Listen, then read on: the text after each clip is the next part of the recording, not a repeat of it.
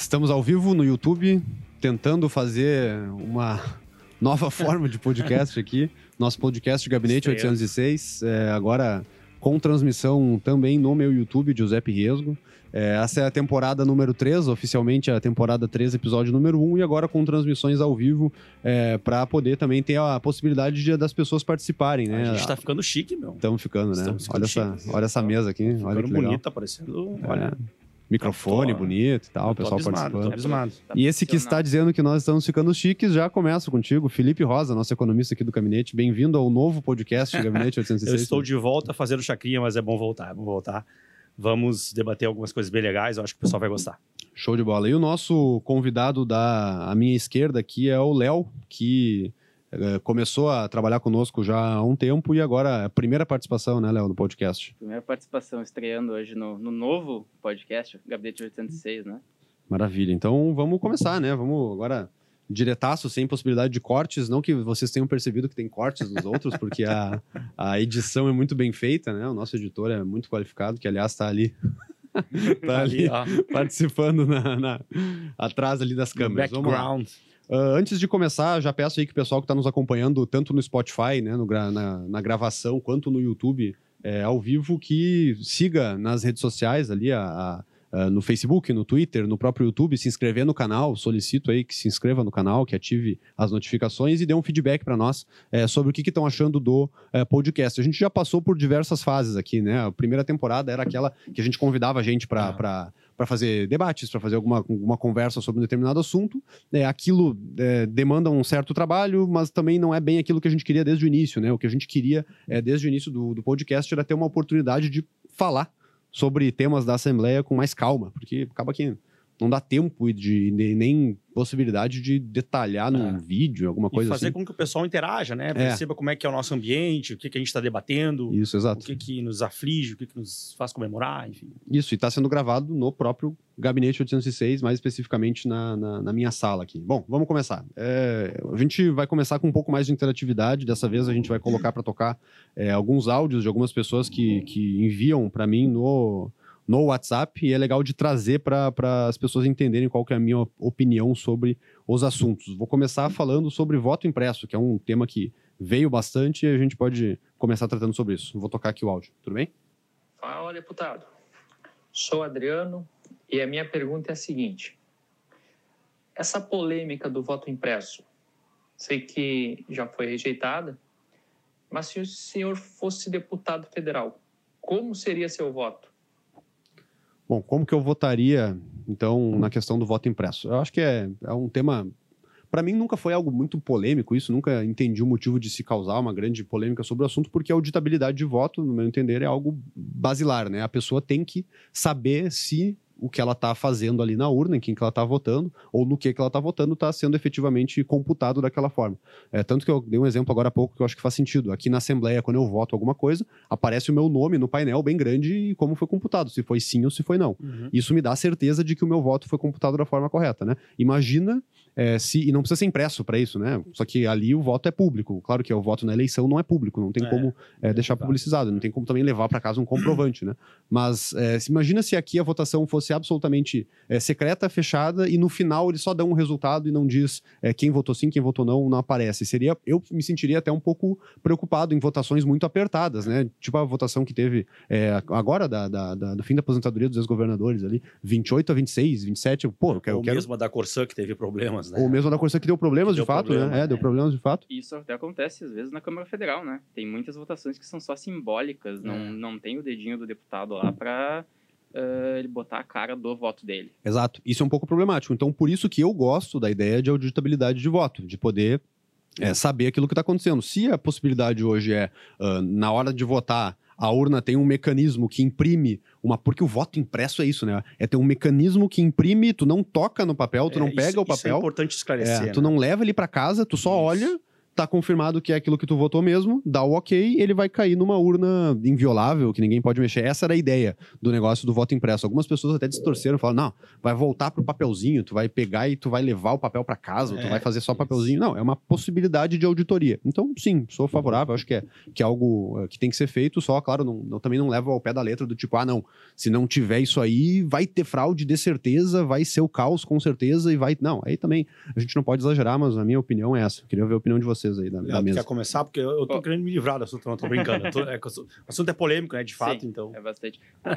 Acho que toda, toda forma de auditabilidade ela é válida, não- independente de qual seja. Se for para deixar a eleição mais segura, não vejo por que não ter um Sim. papelzinho ali do lado que vai cair numa urna externa para ter uma recontagem, uma eventual recontagem. Ah. Não é isso que vai, vai estragar a eleição. Eh, Acho que não, não tem muito que, que, o que discutir, na verdade. Ah. Então, debateram tanto É. lá em Brasília isso aí, eh, problematizaram tanto um tema que não, não deveria ter sido tão problematizado. Sabe que eu, eu, eu, assim, particularmente, eu também sou favorável. Eu, eu acho que se a gente puder auditar de forma mais mecânica, né? Porque o que incomoda a população, e eu acho que isso também é importante que a gente diga, né? A população está incomodada com, a- com as urnas eletrônicas. E não é de agora, não. Não, faz Já tempo. vem de um processo de, de alguns anos aí. É. E, assim, e é, e é um tanto quanto obscuro, principalmente para uma geração é, mais- um pouco mais antiga, por assim dizer, né? E para nossa também, de certa forma. É, você votar um negócio eletrônico, não vê muito, né? a- não, não poder tocar, não tem tangibilidade, né? E você tem que acreditar que aquela computação lá, que é, que é feita no TSE, funciona, né? Então, assim, de certa forma, a população foi desacreditada no processo e é importante que as instituições brasileiras respondam à população. É, tem uma parcela considerável da população que está desacreditada desse, desse, desse mecanismo de apuração, de votação. Então, é importante que a gente enfrente o tema, que os deputados enfrentem o tema. É, faz parte. É, eu também sou favorável a auditar de forma mecânica, você ter a possibilidade de auditar de forma mecânica. Eu só acho, particularmente, que para o ano que vem é relativamente apressado, É. não é fácil de implementar, tem que fazer para o Brasil todo. Ah, o Giuseppe até escreveu uma coluna, né, Pepe, que, em que tu diz que é, começou em 1996 Sim, que eles a implementação das poucos. urnas, né? Sim. A gente demorou quatro eleições até ah, ah, sistematizar para todo o Brasil. Foi testando, vendo os erros, vendo os problemas. Então, assim, eu acho que ah, colocar esse mecanismo de impressão é importante para você poder auditar. Você vai, testa no município com tantos mil habitantes, testa no outro, vai aumentando, vai corrigindo os problemas. Por exemplo, um problema que eu, que eu particularmente tenho receio. É, o Leonardo vai lá, coloca o candidato X, ah, aperta Enter. A- o, o comprovante sai. Ele confere. E se o Leonardo gritar porque ele resolveu bagunçar a eleição, que olha, oh, peraí, eu votei no outro, apareceu errado. outro aqui. Como é que faz? Abre a urna na hora? Ah, né? Sim, o papel é O descartado. papel é descartado, o que que, o que, que fica, É. né? E A gente tem que pensar. É, Então, assim, talvez um mecanismo que eu boto o número e já sai o comprovante, eu confiro os dois ao mesmo tempo, e aí eu aperto Enter. Bom, aí pode ser. Porque aí você conferiu os dois, não tem como dizer que saiu errado, né? Você conferiu os dois. Não. Não, sei, eu- aqui eu tô especulando, né? Sim, tem, tem diversas dúvidas que vai Tem que surgindo ao longo do tempo, né? né? Porque a linha geral, ok, tem que ter a, a forma de auditar, ok, maravilha, todo mundo É. gosta. Mas aí, e se acontecer também, sei lá, digamos que hum, depois, na hora de, de contar, a- sai o boletim de urna, aquele do voto eletrônico, que, que tem que sair no final, né? Isso. E o, ah, se for feita a auditoria naquela urna e tiver diferente os, os o, impressos, o que que vale? o que, que acontece? É, o que que vale? Tu anula o, o- o eletrônico, tu anula o impresso, tu faz de Ou novo a votação, todo. Ou anula o pleito todo, anula o pleito cancela aquela urna inteira. todo, cancela toda a eleição? É, a gente, é, a gente tem que regulamentar bem É o difícil de processo. saber o que vai acontecer. Então, assim, eu, eu acho que, no fim das contas, me parece que a decisão da Câmara, a despeito de me parecer que se eu fosse deputado, eu votaria a favor também, me pareceu que foi a mais prudente. O debate contaminou, tá politicamente falando muito, né, muito acalorado. É, a despeito de ano que vem ser problemático só votar na urna eletrônica, porque parcela considerável da população vai chiar, isso também não é bom. Me parece que a- foi mais prudente. Agora, a gente vai ter que enfrentar esse tema. Não dá para ficar fazendo como a gente está fazendo, porque me parece que vai gerar mais revolta Sim, ainda. tinha um argumento que eu achava muito ruim, que era aquele, não, a urna já é 100% auditável. Não, ao- isso calma, não é. pera lá, né? A- Hum. Ao final da votação, no final do dia, vai sair o boletim de urna. Qual que é a auditabilidade que tem, né? Tu me diz o resultado que deu, mas não, não, Não, não, tem, não, não, não, tem como isso ter é auditado. certeza não que, que aconteceu aquilo ali de fato, né? Isso não é isso, isso, isso gera muita crítica e muita dúvida na população. Eu votaria favorável se eu fosse deputado federal. Eu, eu acho que é. E tanto que o- até o, o novo, o meu partido, 2015, 16, 17, 18, 19, se manifestava publicamente dizendo: ó, o novo é favorável a isso porque tem que ter mais confiabilidade para o cidadão Sim. ter certeza do que está acontecendo. Então é, é um tema que eu considero, sempre considerei até um pouco basilar, assim, um pouco básico, né? Democracia significa que as pessoas têm que é, escolher os seus representantes e elas têm que saber que estão escolhendo seus representantes de verdade, né? Que aquilo, que aquilo é confiável, é o, é o mínimo de uma É democracia, isso, né? é isso. mim sempre É foi isso. básico. Isso aí. É isso. Algum, considera- alguma consideração a mais, Léo? Não, acho que, que é isso aí mesmo. Bom, então isso aí. A PEC foi derrotada lá na Câmara, tá? Foram 229 votos favoráveis, precisava de 308, porque era uma proposta de emenda à Constituição. Então não é maioria simples, né? Uma maioria qualificada ali de É. três quintos eh, da, da- do Congresso. Ah, o novo, ah, quem votou a favor foi o Alexis, o Gilson, o Lucas, eh, o Ganime e o Marcel. Foram cinco votos favoráveis do novo. E não foi aprovado, e talvez esse debate esteja esteja encerrado pelo menos para a próxima eleição, né? Porque essas mudanças eleitorais elas têm que acontecer eh, até no máximo um ano antes eh, do início, quer dizer, um ano antes do pleito. Isso está na Constituição, inclusive. A Constituição Federal diz lá que as mudanças eh, que tratam de eleição Uhum. tem que ser até no máximo um ano antes. Então isso coloca eh, os deputados meio que numa corrida para aprovar qualquer tipo de mudança eleitoral até no limite eh, de outubro do ano anterior. A gente já está agora em, em agosto, É. chegando perto de, E de aí outubro. pensa, né? Se a gente tá um ano até o TSE organizar esse negócio e botar para funcionar, ele tem menos que um ano, né? É, A eleição ocorre agora aí, vai ser outubro, né? A gente tem ah, um ano e dois.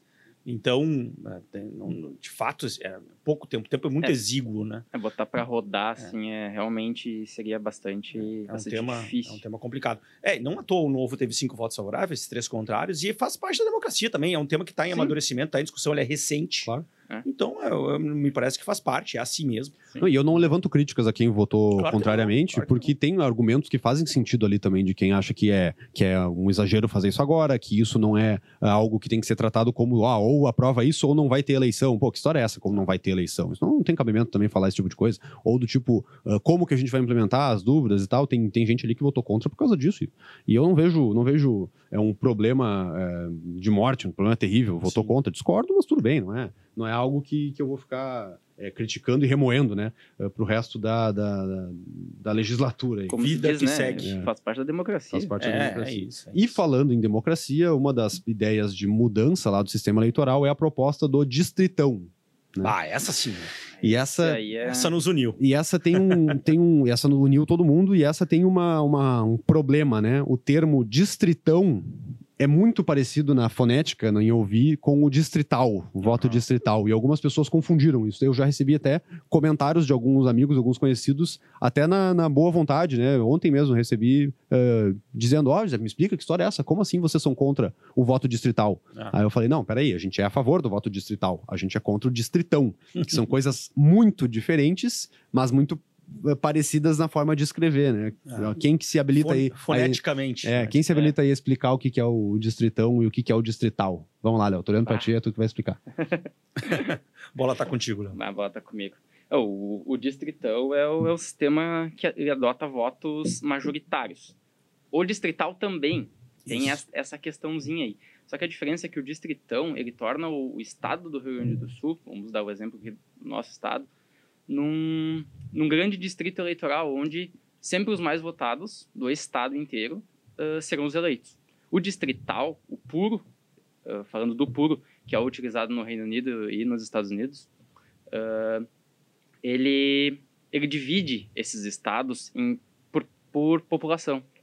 Em 55 regiões. Pequenos- né? Assim, é, em pequenos pe- distritos. Pequenos distritos, É. essa é a como, palavra aí. como aqui são 55 deputados estaduais, seria Seriam 55, 55 distritos E todo o estado estaria representado. É, é Exatamente. tendência, né? população parecida, né? Exato, tu, tu representa especificamente a população.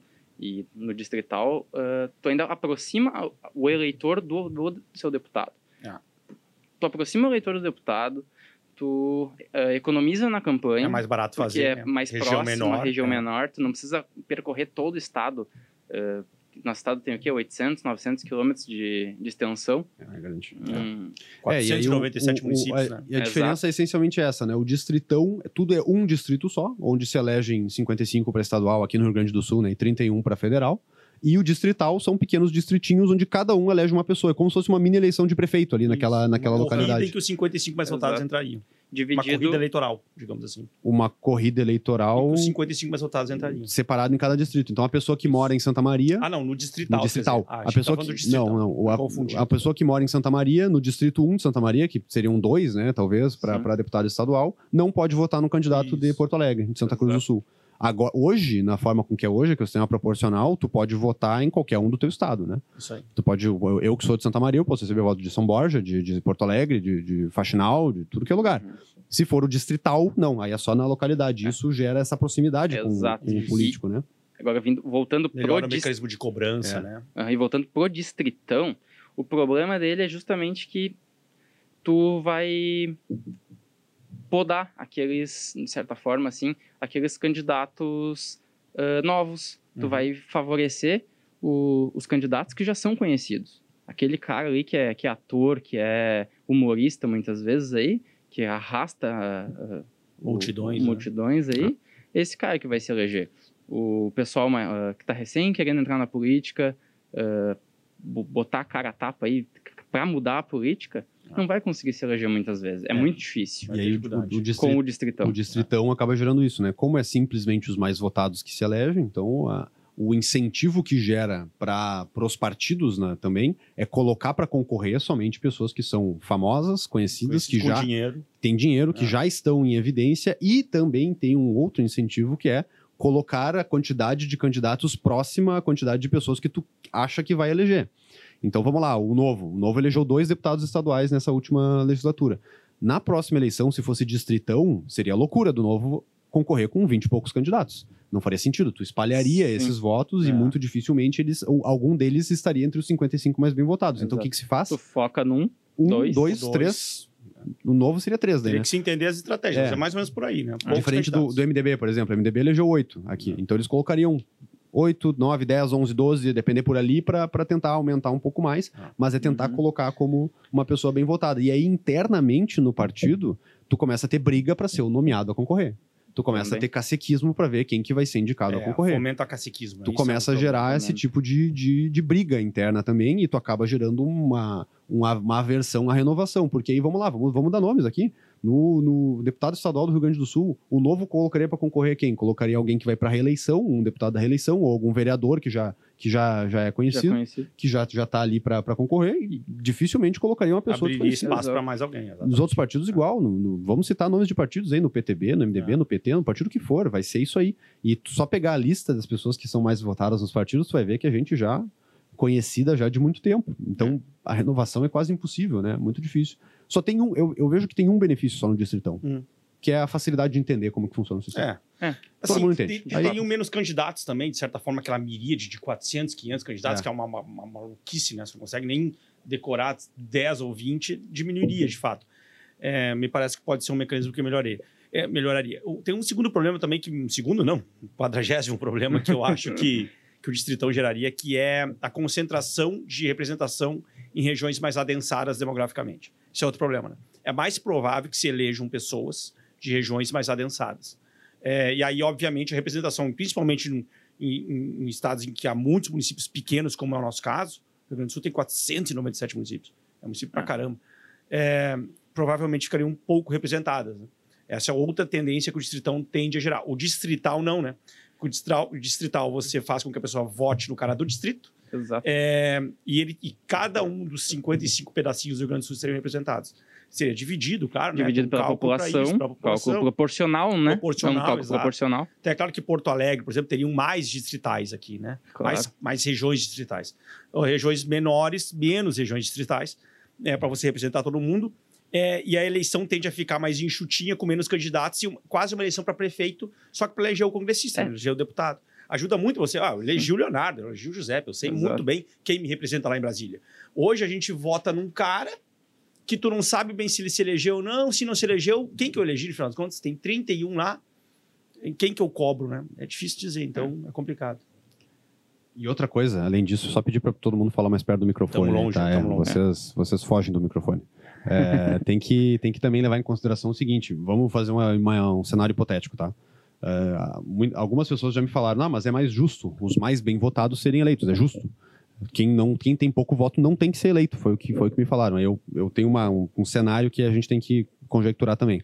O sistema proporcional, da forma como que é feito hoje, ele uh, elege pessoas proporcional à quantidade de votos que a coligação dela fez. Né? Isso. Porque, em tese, as coligações e os partidos representam um determinado conjunto de ideias. Uma pessoa que vota no PT, ela quer eleger um partido de esquerda, um partido que faz o que o PT faz.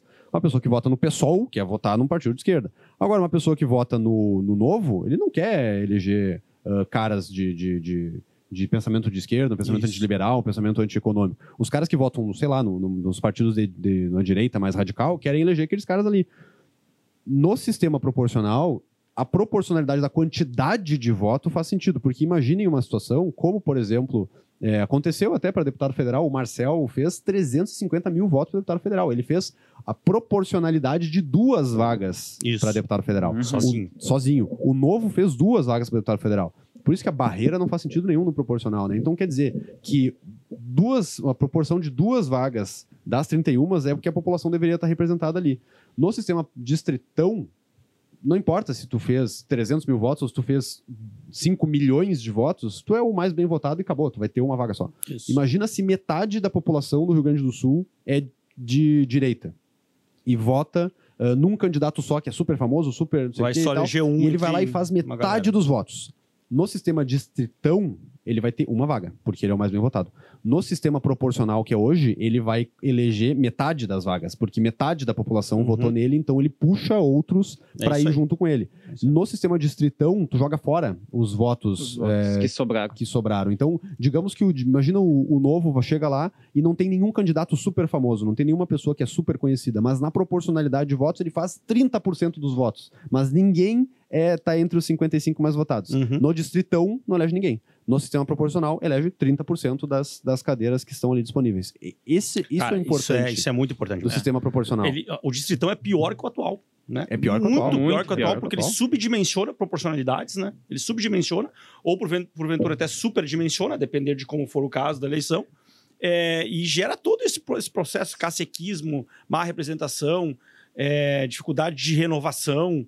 Enfim, é, a gente ia conseguir, graças ao bom Deus, a Câmara rejeitou esse processo. É, é o. É, o, distritão foi rejeitado com 423 votos contrários. Então É, já, Ainda bem. já é bola, bola no passado. Só pra matar isso aqui, então, uh, lembrando que o Distritão ele só existe em quatro países no mundo, né? ah, bem é, lembrado, boa, bem Léo. Afeganistão, Ah, Vanuatu, coisas Ilhas assim. Pitcairn. Essa, essa história das ilhas E- alguma coisa é. Eu nem incrível. conhecia essas ilhas, pra falar a verdade. Deixa eu mandar um. eu fiquei mandar sabendo um- agora quando.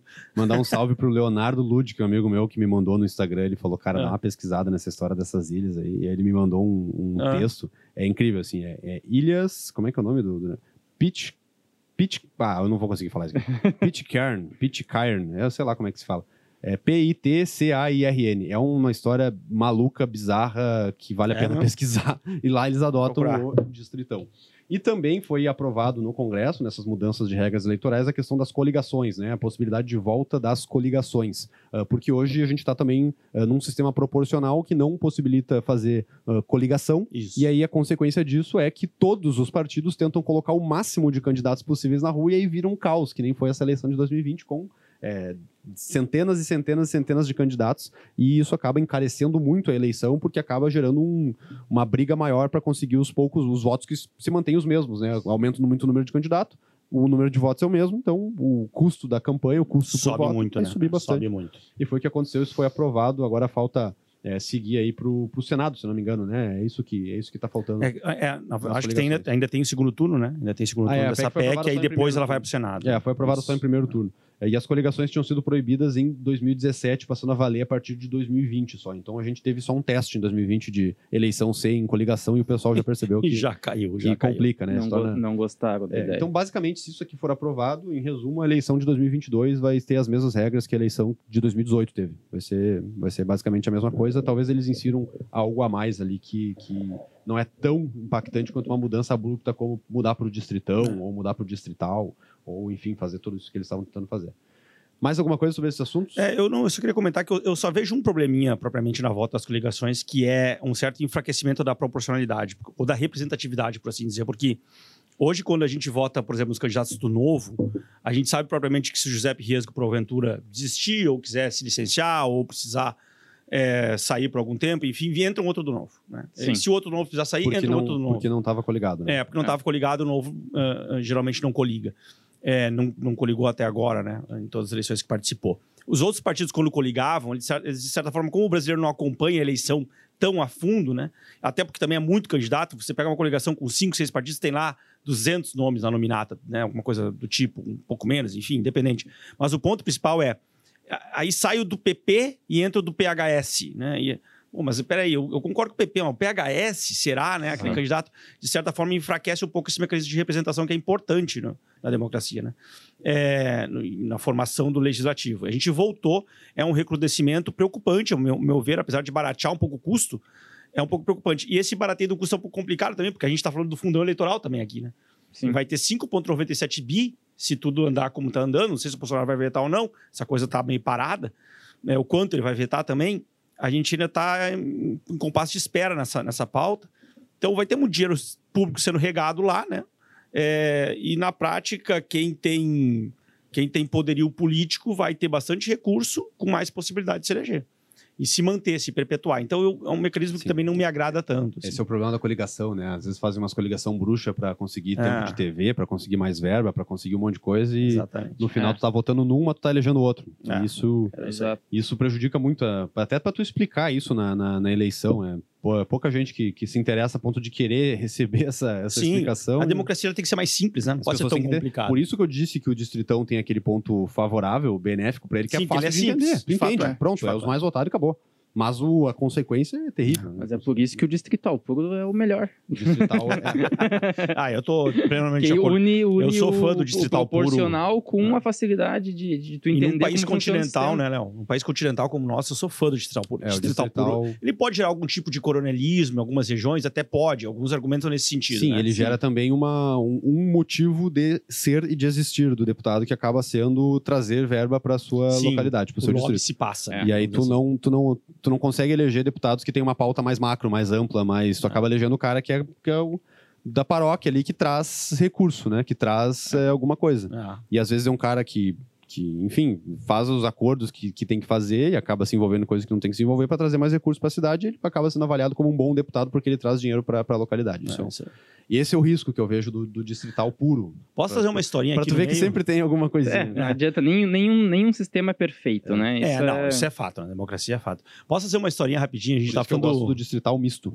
Eu acho que legal que é o que distrital tem... misto. Acho que é a Alemanha que, usa, é né? meta- é, meta- metade, né? Um pedaço do sistema nosso atual que, que ah, proporciona ah, votos em ideias, em defesa de, de linha de, de, de pensamento, só que no Brasil acabou que os partidos perderam completamente as linhas É, de pensamento, infelizmente. e outra parte distrital, que aí tu favorece a regionalidade. Só que daí, claro, né, se tu tira número de deputados do distrital, teus distritos vão ter que aumentar um pouco mais. Então, distritos muito grandes também são ruins, tanto que o distrital é uma porcaria porque é um, um- o distritão é uma porcaria porque é um distrito só para muita gente.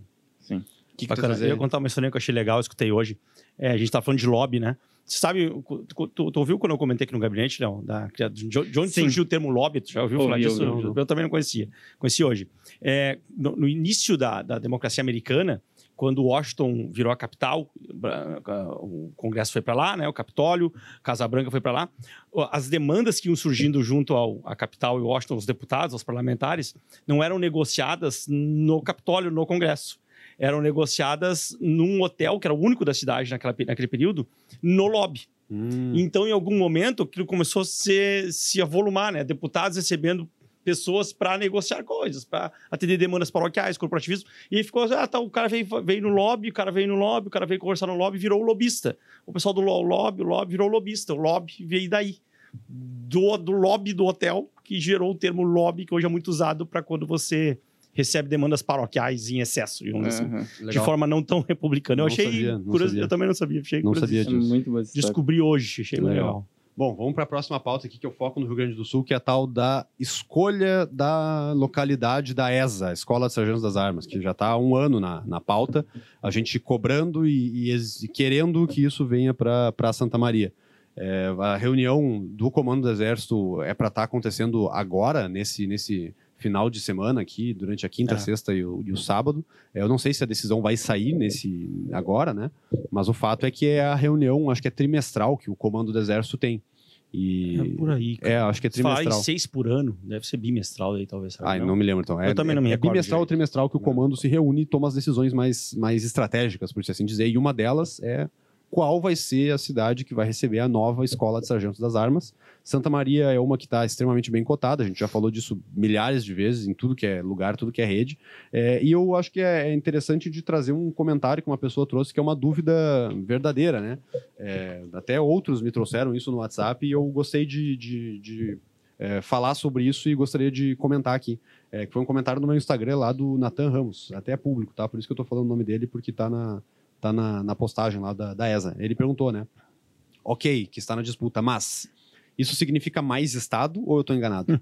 Porque parece, soa contraditório até. Depois que eu parei e comecei a pensar, pois é, né? Soa contraditório, porque se tu não tem todo o contexto, parece que, que, Sim.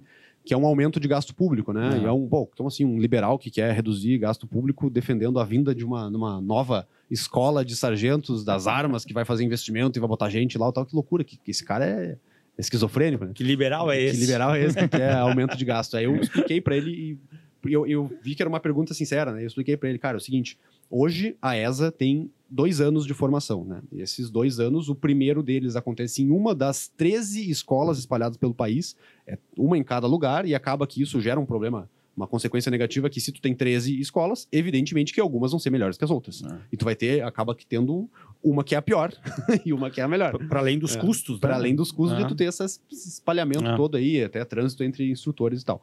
Dessas 13 escolas de primeiro ano, para tu fazer o segundo ano da formação, tu vai para uma escola, que é a- talvez a principal, que é lá em Três Corações, em Minas Gerais. Isso. E tem do- outras duas ainda, porque quando tu é sargento do exército, tu não é sargento só de uma coisa. Às vezes tu pode ser sargento de, eh, de engenharia, enfim, tem uma especificidade deles lá. Me perdoem os militares que estão ouvindo se eu não vou conseguir levar na especificidade. Mas é isso. Então são. É uma. Tá tudo espalhado pelo país. Aí o exército chegou e falou o seguinte: olha só, isso aqui não dá pra ficar espalhado desse jeito. A gente tem que fazer igual a AMAN, que é a formação dos é, oficiais, né? O pessoal tenente ali pra cima, tenente, capitão, major, enfim, eles entram na AMAN, que é lá em Agulhas Negras, é a Academia das Agulhas Negras, que Isso. fica em Resende, se não me engano, que é a cidade. É no Rio. É, e no aí Rio eles agora. formam tudo num lugar só, a pessoa se forma e dali se espalha pelo país. Faz mais sentido, né? Tanto que é melhor até porque as pessoas se conhecem, né? Os militares ali se conhecem, sabe? A origem de todo mundo, já estudaram juntos, fizeram instrução juntos e tal. Tem essa, essa conexão ali entre os oficiais da- das patentes superiores. Já a ESA não. A ESA é lá em Três Corações. Espalhada, aquela né? Espalhada, aquela coisa. Aí os caras falaram, não, vamos fazer igual a MAN, vamos juntar tudo num lugar só. Qual que é o melhor lugar para juntar? A própria cidade que tá a escola maior, que é Três Corações. É lógico, né? Em Já- tese. já tá tudo ali. Uhum. Aí eu perguntei até pro comandante do exército, falei, ó, comandante, mas por que, que vocês não, não, não ficam em Três Corações? Qual que é a... Porque eu queria, quero entender também o motivo, né? Então, onde eu sei, a cidade não suporta, né? a uma cidade é circundada por um rio, assim. É. e esse rio já limitou completamente a possibilidade de crescer mais a cidade, e o exército, o comandante me falou, o exército não pode crescer para cima, tu não consegue fazer um prédio Sim, é. para treinamento de blindados. É, ele é horizontal, né? No campo, né? É, Na terra. Tu não consegue fazer um, um, um campo de instrução para dar tiro de artilharia sem muito espaço. Tem que ter espaço, tem que ter campo, tem que ter terra, tem que ter é, um lugar para expandir. E tu pegar uma escola que já tá no limite, já tá apertada, e tu colocar mais gente ali ainda, tu vai, não vai conseguir fazer o treinamento adequado. Então eles tiveram que tirar de Três Corações. Então eles vão só consolidar tudo num lugar só. É uma estrutura que já existe e que vai ser até melhorada e vai ser até mais efetiva e menos é, menos ineficiente se tu juntar tudo num lugar só. E agora eles estão escolhendo a cidade. Por isso, por isso que a gente defende com tranquilidade que a escola venha para Santa Maria, porque vai acontecer, isso vai sair do papel, isso vai ser reorganizado e vai vir para algum lugar. E aí estamos na perspectiva aí da É, decisão. E Santa Maria, Santa Maria oferece condições socioeconômicas, estruturais, de logística. Não, ah, não é só uma escolha corporativista, né? Digamos assim. Pelo contrário, nossa, por assim dizer. Ah, somos de Santa Maria, eu também sou de lá. Eu adoraria ver a escola de sargento porque eu sou de lá. Não. É porque, de fato, vai melhorar a sinergia, o custo da operação. As Forças Armadas têm sua importância dentro, dentro da estrutura de Estado brasileira, né? Os liberais nunca negaram isso, por exemplo. Então, por óbvio, você tornar a instituição mais sinérgica e eficiente, inclusive até barata, né, a despeito do investimento inicial, mas depois a economia de despesa corrente, coisas do tipo, é, me parece fundamental. Então, Santa Maria está muito bem posicionada por tudo que a gente conversou, né? o comando do exército, com os militares, com o prefeito da cidade, com quem está representando na pauta, inclusive contigo, né, Giuseppe? É, me parece que Santa Maria está muito bem posicionada. Então não tem porquê, né? Não tem porquê não, não, não receber, assim. É, e para o nosso estado seria, seria muito bom, né? A vinda da, Ah. da, da ESA para cá. E a- o estado do Rio Grande do Sul formaria todos os sargentos do, do país, né? País, então, Seria bem, seria um impacto gigantesco, né? Um investimento bem alto e ainda mais a massa salarial, como os economistas gostam de dizer. Aprendi a esse massa termo, salarial. aprendi esse termo contigo e com o Bruno. Isso, a isso é massa bom. salarial Isso é gerada, eh, que é um- uma, quantidade grande, né? De gente Sim, não, ajuda a desenvolver. ajuda recebendo o salário todo Ah, mês ali. Uhum. E é um Você recurso tem- que já é gasto, não é um, é um recurso a mais, né? Ele já Isso, é gasto hoje, exatamente. então...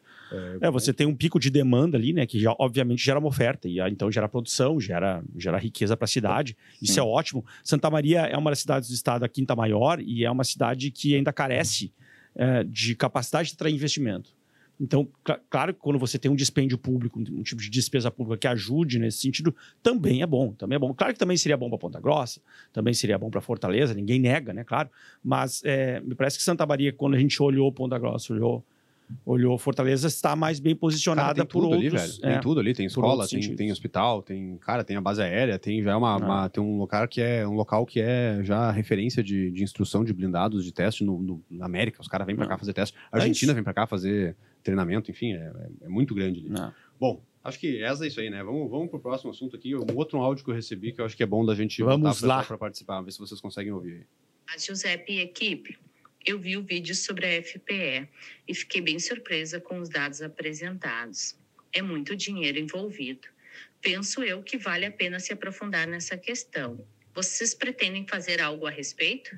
A FPE, a Fundação de Proteção Especial do Estado, ela, ela é um braço da antiga FEBEM, né? A, a FEBEM foi desmembrada, uma parte virou a Fundação de Apoio Socioeducacional, salvo engano, a FASE, e a outra parte virou a FPE. A FPE faz um trabalho de filantropia muito interessante com jovens e adultos, é, e o governo mandou para cá uma contratação emergencial de técnicos de enfermagem e enfermeiros, e de cara nos chamou a atenção, né? Do porquê essa contratação emergencial. Primeiro, por, primeiro porque eh, era para atividade fim, técnicos de enfermagem e enfermeiros, então a gente foi tentar entender.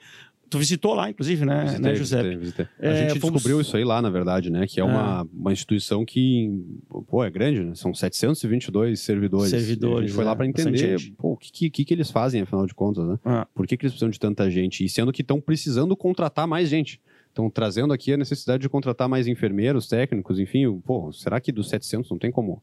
é, não tinha outra forma de, ajustar isso aí, de melhorar isso aí?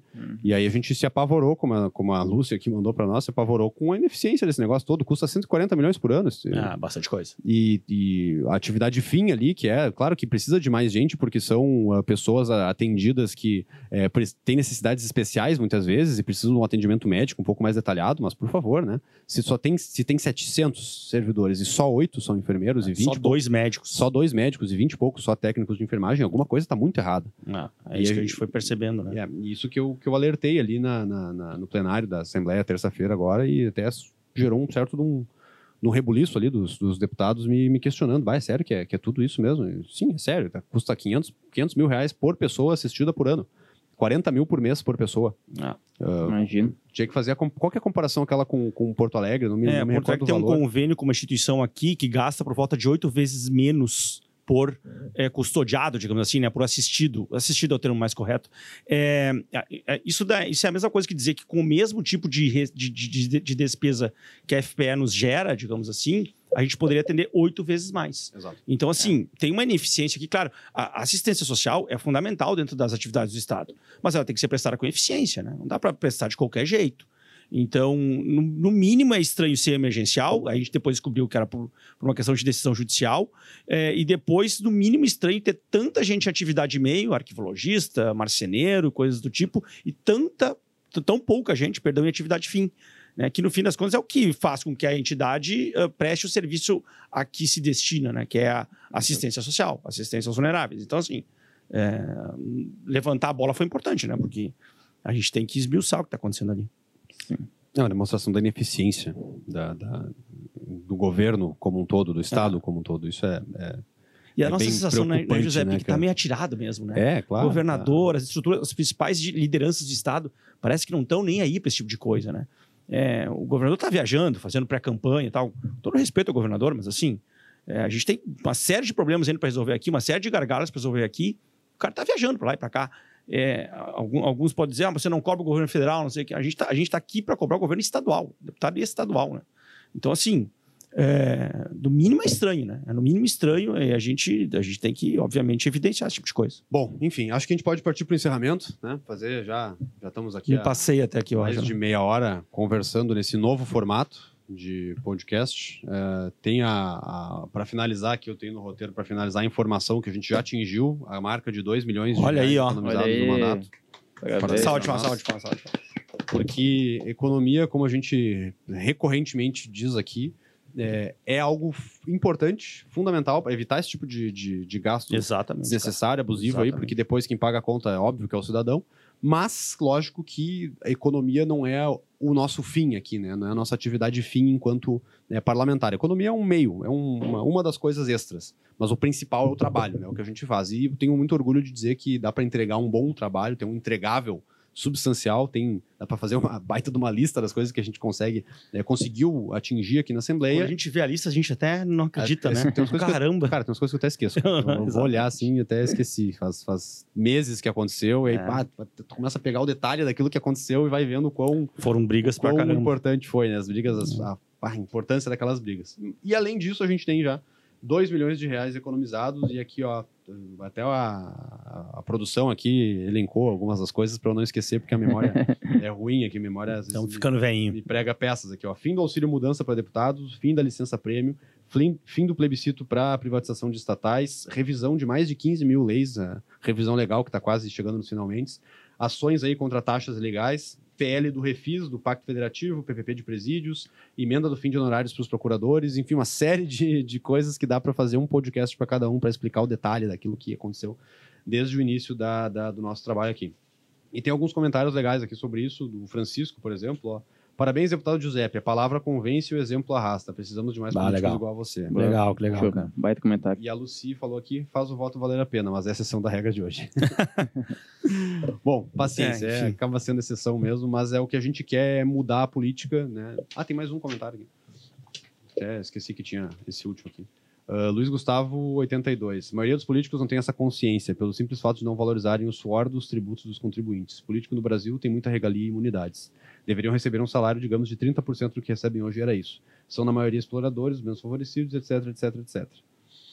É isso aí, cara. Muito obrigado. Triste, mas é a realidade. É isso aí, eh, Luiz. Triste, mas é a realidade, mas a gente tenta mudar. É o que a gente faz para mudar. Claro que sozinho ninguém muda nada. Claro que ninguém é perfeito, né? Não estou dizendo aqui que o meu mandato é o, o- o melhor de todos, o perfeito, não sei o quê, mas eu dou o meu melhor. Eu faço o possível aqui para poder eh, fazer uma boa representatividade da população gaúcha. Bom, para encerrar, alguém tem mais algum comentário? Senão eu vou partir para o encerramento. Ah, eu só queria. A, produ- a produção. produção tem um, Ah, tem um tem a produ- comentário. tem- diga a produção. Ah, é, a Manu Bacana. gostou? Um abraço Legal. para Manu. Obrigado, Manu, por ter, por Legal. ter comentado. Eu, eu fico feliz, cara, porque a gente, a gente trabalha pra caramba, né? Vamos falar bem a verdade, se dedica aqui e dá pra, dá- a gente mostra que dá pra fazer com menos, né? Fazer bem mais com menos, assim. Eu acho que uma das coisas que a gente trouxe de novo pra política propriamente foi isso. né? Sim. Respeito ao dinheiro do pagador de impostos, essa coisa de dinheiro público não existe. Eu acho que a gente dá, um, dá uma boa demonstração na prática de que dá pra fazer. Então, acho que estamos de parabéns. É, é o respeito como pagador de impostos, como tu mesmo, É. disse, né, LP? É isso aí. Hoje tu, tu tem aí deputado que gasta horrores e não entrega nada. Ah. Tem, tem muito aí, não, não apontando o dedo e tudo mais, mas é, o Giuseppe aí, economizando 2 milhões de reais, entregou muita coisa e ainda vai entregar muito mais. É isso aí. Graças Então- à ajuda que vocês dão aqui. né? É isso aí. Sem assessoria o negócio não anda. Tá certo, gente? Obrigado por terem acompanhado a terceira temporada, episódio número um desse podcast, no formato novo, com transmissão no YouTube. Quem tá nos ouvindo no Spotify nesse momento, é, pode buscar no YouTube que tem a gravação. Claro que é, a gente não é muito bonito, né? Não fica, não é muito... Ah, tu tá bem, Não, até muito- eu que tô um caco. Não é muito agradável. Gato também tá bem, cabeludinho ali e tal. Eu tô... Mas daqui a pouco eu vou Estragando ficar, a imagem vou aqui. ficar careca que nem tu, não tem, não tem Né? problema. E pedir para participar, né? Quem, quem quer participar, ter um vídeo rodado aqui, sei lá, um áudio que nem eu, que nem eu recebi aqui, pode mandar lá no é, WhatsApp do gabinete, que é 55 991 54 4718. 55 991 54 4718 ou pelo direct ali do Instagram, que a gente tenta dar é, celeridade aí pro pedido e peço o feedback, né? Nas redes sociais, em todas elas que eu citei lá no início. E acho que é isso. Muito obrigado e até a próxima.